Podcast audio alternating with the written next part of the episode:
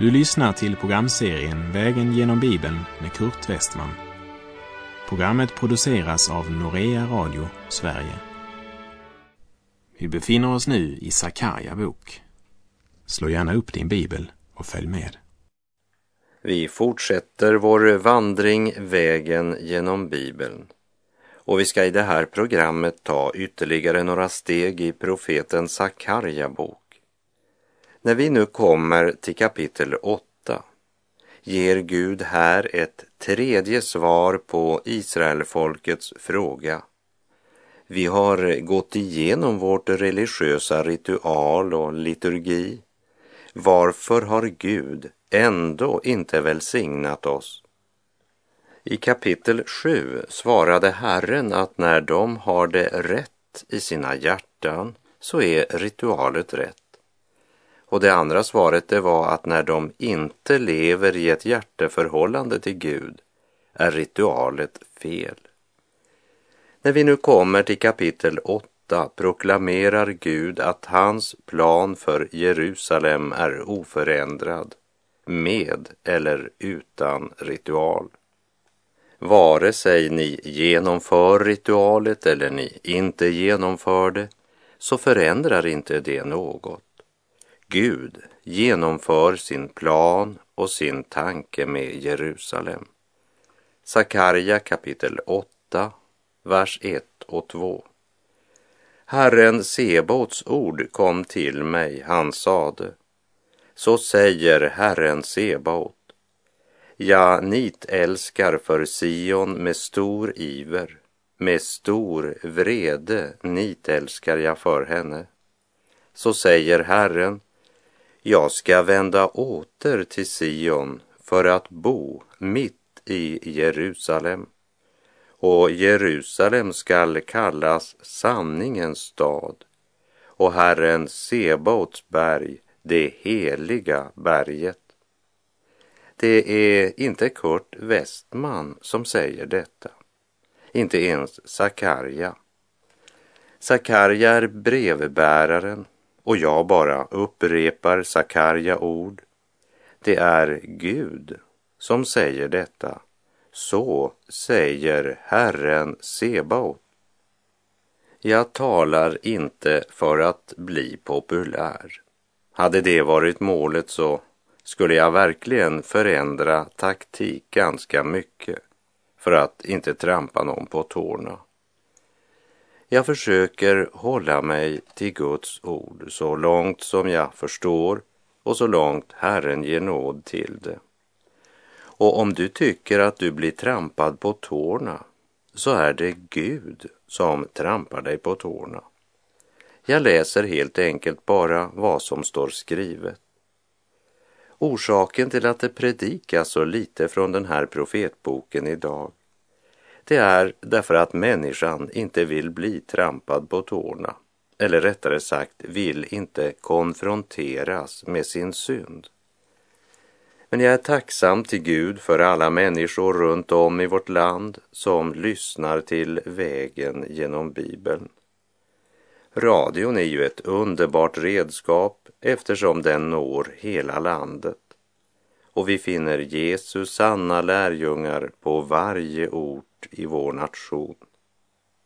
I kapitel 7 så uppenbarade Gud att deras gudstjänst och ritual inte var ett fastande inför Herrens ansikte, utan det var bara något som de tyckte var jobbigt och som de ansåg meningslöst. Och orsaken är att gudstjänsten blir meningslös när människan hamnar i centrum och det är själviskheten och egoismen som är drivkraften. Gud talade om för dem att deras gudstjänst var bara själviskhet och egenrättfärdighet. Det betyder inte att Gud föraktar dem, men det betyder att Gud i sin stora kärlek konfronterar dem med sanningen så att de kan inse var de verkligen står. Paulus han uttrycker det så här i Första Korinthierbrevet 11, vers 31 och 32. Om vi gick till rätta rätta med oss själva skulle vi inte bli dömda. Men när vi döms fostras vi av Herren för att vi inte ska bli fördömda tillsammans med världen. Och i Johannes första brev kapitel 1, vers 9 och 10 läser vi Om vi bekänner våra synder är han trofast och rättfärdig så att han förlåter oss våra synder och renar oss från all orättfärdighet. Om vi säger att vi inte har syndat gör vi honom till en lögnare och hans ord är inte i oss. Synden måste bekännas och för att vi ska kunna bekänna den så måste vi ju först inse att vi har syndat mot Gud. Och eftersom vi blivit så förblindade av synden och denna tidsålders Gud så måste Gud tala om för oss att det viktiga är inte vad vi menar om oss själva. Men frågan är, vad menar Gud? Och genom profeten Sakarja låter Gud folket veta vad Gud tycker om deras religiösa aktivitet, som de själva trodde var Guds tjänst, men som bara var till sorg för Herren. Gud talar om att han nitälskar för Sion och att han ska vända åter till Sion. Och då ska han bo mitt i Jerusalem och Jerusalem ska kallas sanningens stad. Det vill säga deras tomma falska gudstjänst har inte kunnat krossa Guds framtidsplan för Jerusalem. Vilket budskap, vilken nåd. Den profetian var ännu inte uppfylld och det var ju ganska uppenbart för folket. Det är en framtidsprofetia som ännu inte är uppfylld men som kommer att uppfyllas precis som allt annat Herren har talat. Gud gör det klart att han ska återvända till Sion.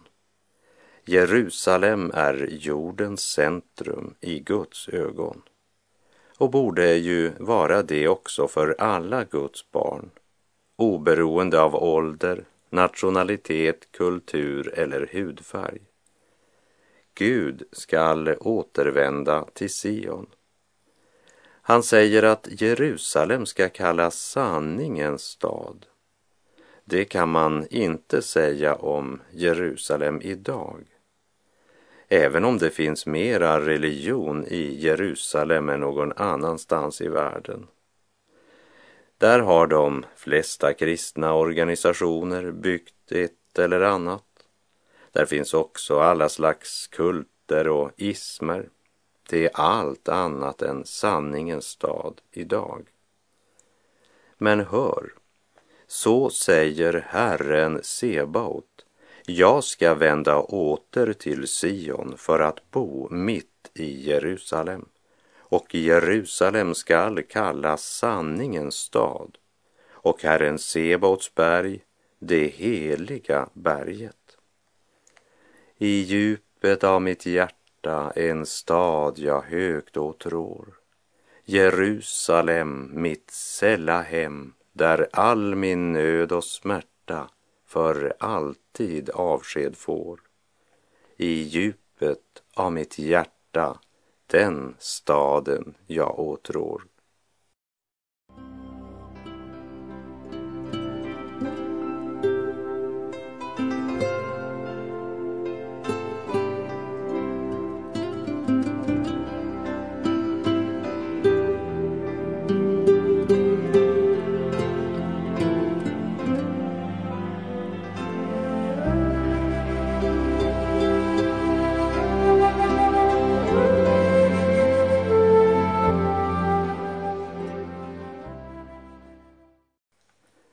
Sakarja kapitel 8, verserna 4 till och med 8.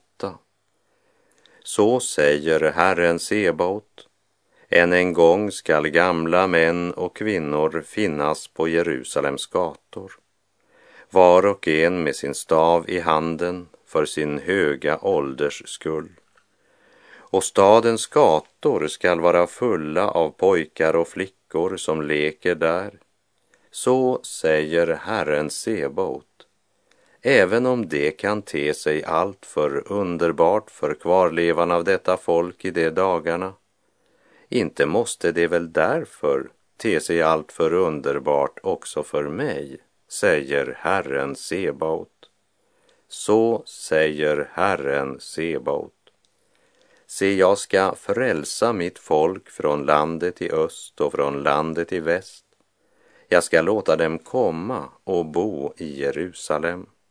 Det skall vara mitt folk och jag ska vara deras Gud i sanning och rättfärdighet. Ja, då behöver de gamla inte vara rädda för att gå ut. Trygghet råder på gatorna och i hemmen. Vilken kontrast till dagens samhälle. Och barn ska leka på gatorna, så det är visst ingen biltrafik och ingen annan förorening heller. Även om det kan te sig alltför underbart, säger Gud, så betyder det inte att det skulle vara omöjligt för Gud. När den här delegationen från Betel kom ner till Jerusalem så blev de verkligen imponerade. Templet höll på att återuppbyggas. Många hade byggt sig nya hem och livet präglades av tillväxt. Och de sa, det ser verkligen ut som om Gud verkar ibland oss. Och Gud svarade, tycker ni att det här är så underbart? Låt mig tala om vad som är Jerusalems framtidsperspektiv. Se, jag ska frälsa mitt folk från landet i öst och från landet i väst. Jag ska låta dem komma och bo i Jerusalem. Det ska vara mitt folk och jag ska vara deras Gud i sanning och rättfärdighet. Ja, Herren skall vända åter till Sion. Israels folk skall åter befolka landet och då skall det vara Guds folk och Herren ska vara deras Gud. När jag läser det här då går mina tankar till Paulus ord i Romarbrevet 11.15. Ty om deras förkastelse betydde världens försoning, vad ska då inte deras upptagande betyda, om inte liv från de döda? Framtidslöftet till Israel det är ett underbart framtidslöfte till allt Guds folk, judar såväl som hedningar.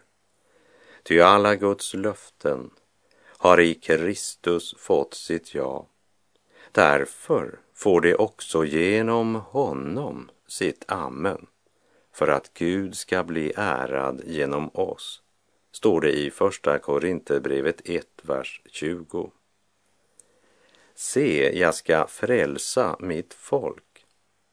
Det ska vara mitt folk och jag ska vara deras Gud i sanning och rättfärdighet. Och Herren säger, om du tycker att det verkar för bra för att vara sant, tycker att det verkar omöjligt, så är det inte alls omöjligt för mig. Jag skall genomföra min plan och tanke. Jag skall frälsa mitt folk. Saliga visshet i Jesus är min. Han som har frälst mig kallar mig sin. Saligt att vandra lydnadens stig. Guds helge ande leder då mig. Låter mig se Guds eviga råd. Stor är hans kärlek, stor är hans nåd. Saliga visshet. Jesus är min. Vi läser Sakarja 8, verserna 9 till och med 13. Så säger Herren Sebaot. Fatta mod, ni som i de här dagarna hör dessa ord från de profeters mun som talade på den tid då grunden lades till Herren Sebaots hus, templet som skulle byggas upp. Ty före den tiden hade varken människor eller djur lön för sin strävan. Ingen hade ro för sina ovänner, vare sig han gick ut eller in, ty jag vände alla människor mot varandra. I ett eh, samhälle där Guds närvaro blivit borta och relationerna till Gud består endast i religiösa former man vanemässigt utför, så blir de flesta människor ovänner istället för medmänniskor. Man kan inte lita på någon. Och det vilade ingen välsignelse över arbetet. Men efter att grunden är lagd till Herrens hus så ska det bli en förändring som är så uppenbar att de ska kunna märka det. Därför ska de fatta mod. Se inte på de yttre omständigheter utan lyssna till Herrens löfte.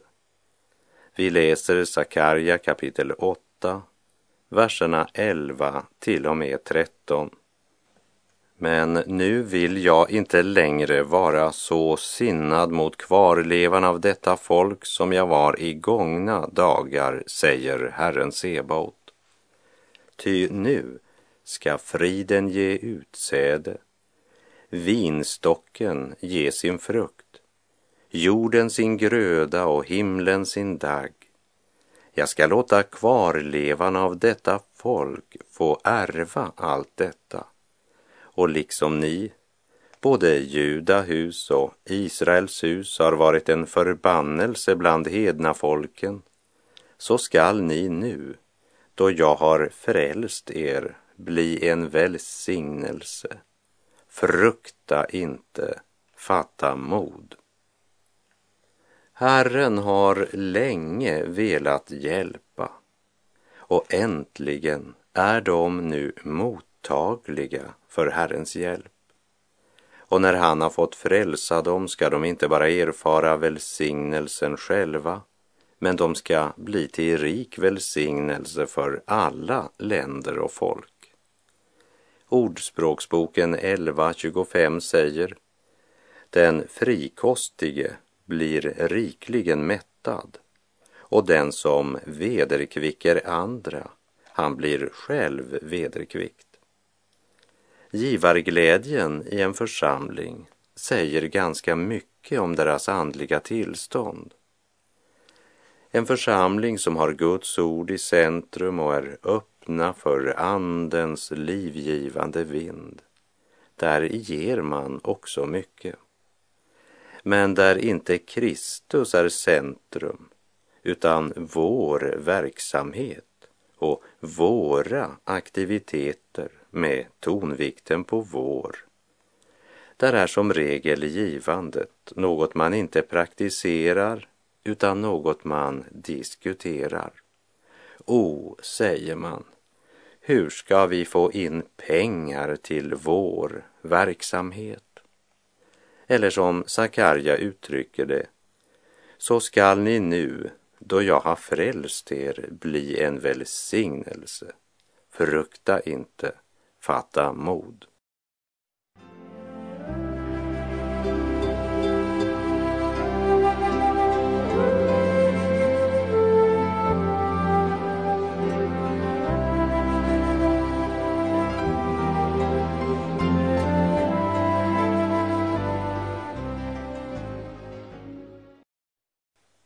Då jag har frälst er, sa Herren, det vill säga frälsningen var ett Guds verk, något som Gud gör.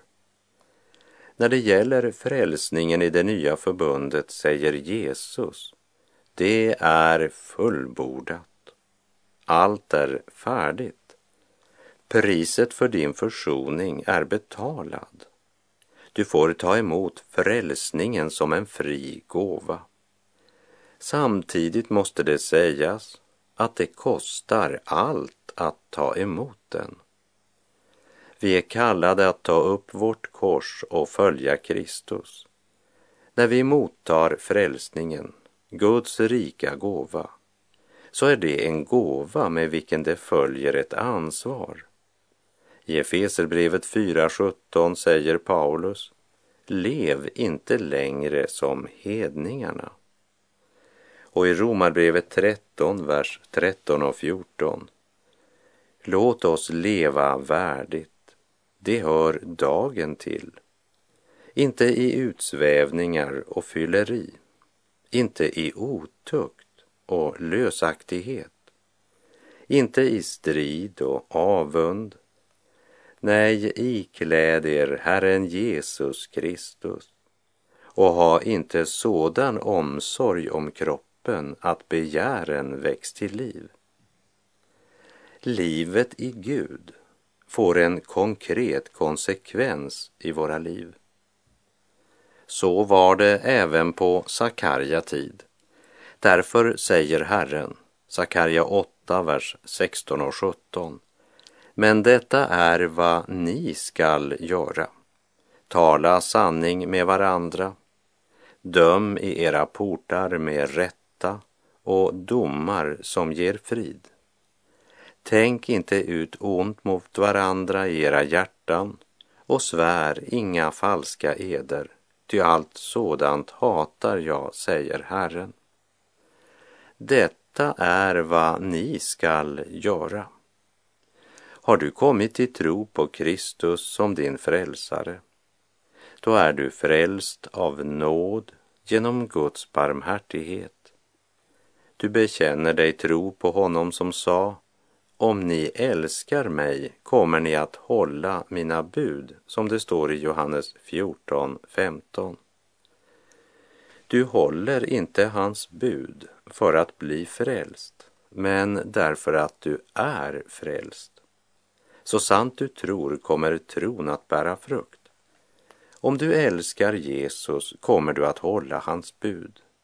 Men denna lydnad tillför inte något till din frälsning. Frälsningen är fullkomnad priset betalad genom Kristi lydnad då han ödmjukade sig och blev lydig ända till döden, döden på korset. Herren förkunnade genom Sakarja, så skall ni nu då jag har frälst er bli en välsignelse. Frukta inte, fatta mod. Och när Gud så har frälst dem talar Gud om vad som blir konsekvensen av att de nu är frälsta. Detta är vad ni ska göra, säger Herren. Och det första han nämner, det är tala sanning med varandra. Paulus han ger följande förmaning i Kolosserbrevet 3, vers 9 och 10. Ljug inte på varandra ni har ju klätt av er den gamla människan med hennes gärningar och klätt er i den nya människan som förnyas till rätt kunskap och blir en avbild av sin skapare.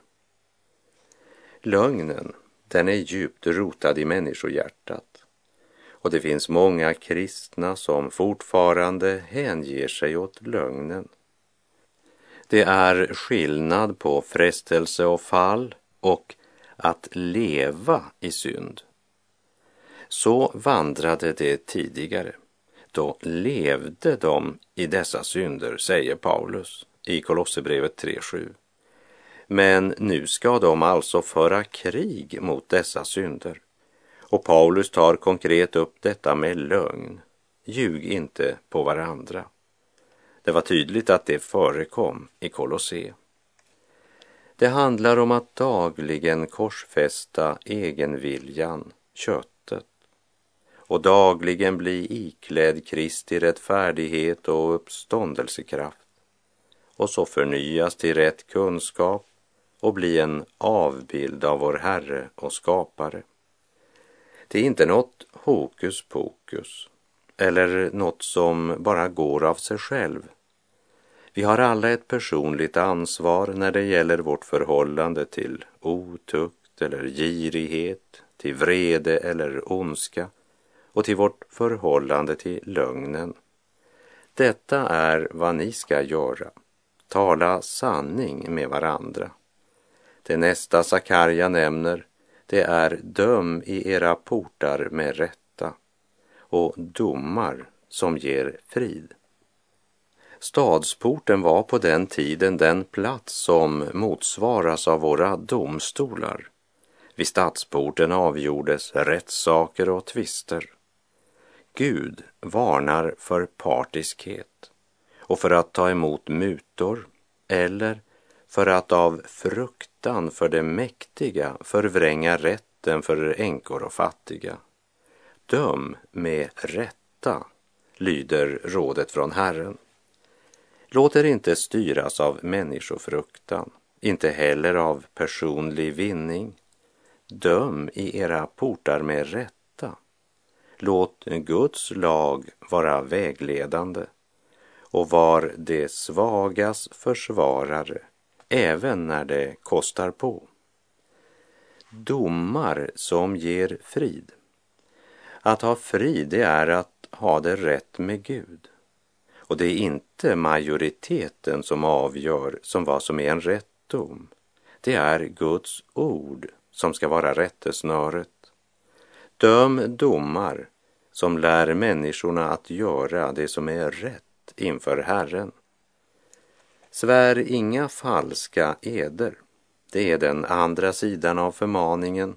Tala sanning med varandra. Gud förmanar både positivt och negativt. Positivt, tala sanning. Negativt, svär inte falskt. Det vill säga, använd inte Guds namn när du kallar en lögn för sanning. I det gamla förbundet så hette det svär inga falska eder. Men hör vad Jesus säger i det nya förbundet i Matteus 5, verserna 33 till och med 37. Ni har hört vidare att det är sagt till fäderna, du ska inte svära falskt och du ska hålla din ed inför Herren. Jag säger er, ni ska inte alls svära, varken vid himlen, den är Guds tron, eller vid jorden, den är hans fotapall, eller vid Jerusalem, det är den store konungens stad. Inte heller ska du svära vid ditt huvud, ty du kan inte göra ett enda hårstrå vitt eller svart. Vad ni säger ska vara ja eller nej. Allt därutöver kommer från den onde. Guds fruktan är inte först och främst en känsla som är varm eller några fromma klichéer, utan det är praktisk ärlighet i vardagen. Tala sanning med varandra. Sann gudsfruktan är inte bara förankrad i Guds ord och kunskapen om Gud, men också förankrad i våra tankar, ord och handlingar. Trons liv har i högsta grad med vår vardag att göra. Och med det är tiden ute för den här gången. Älskar du Jesus kommer du att hålla hans bud. Herren vare med dig Må hans välsignelse vila över dig. Gud är god.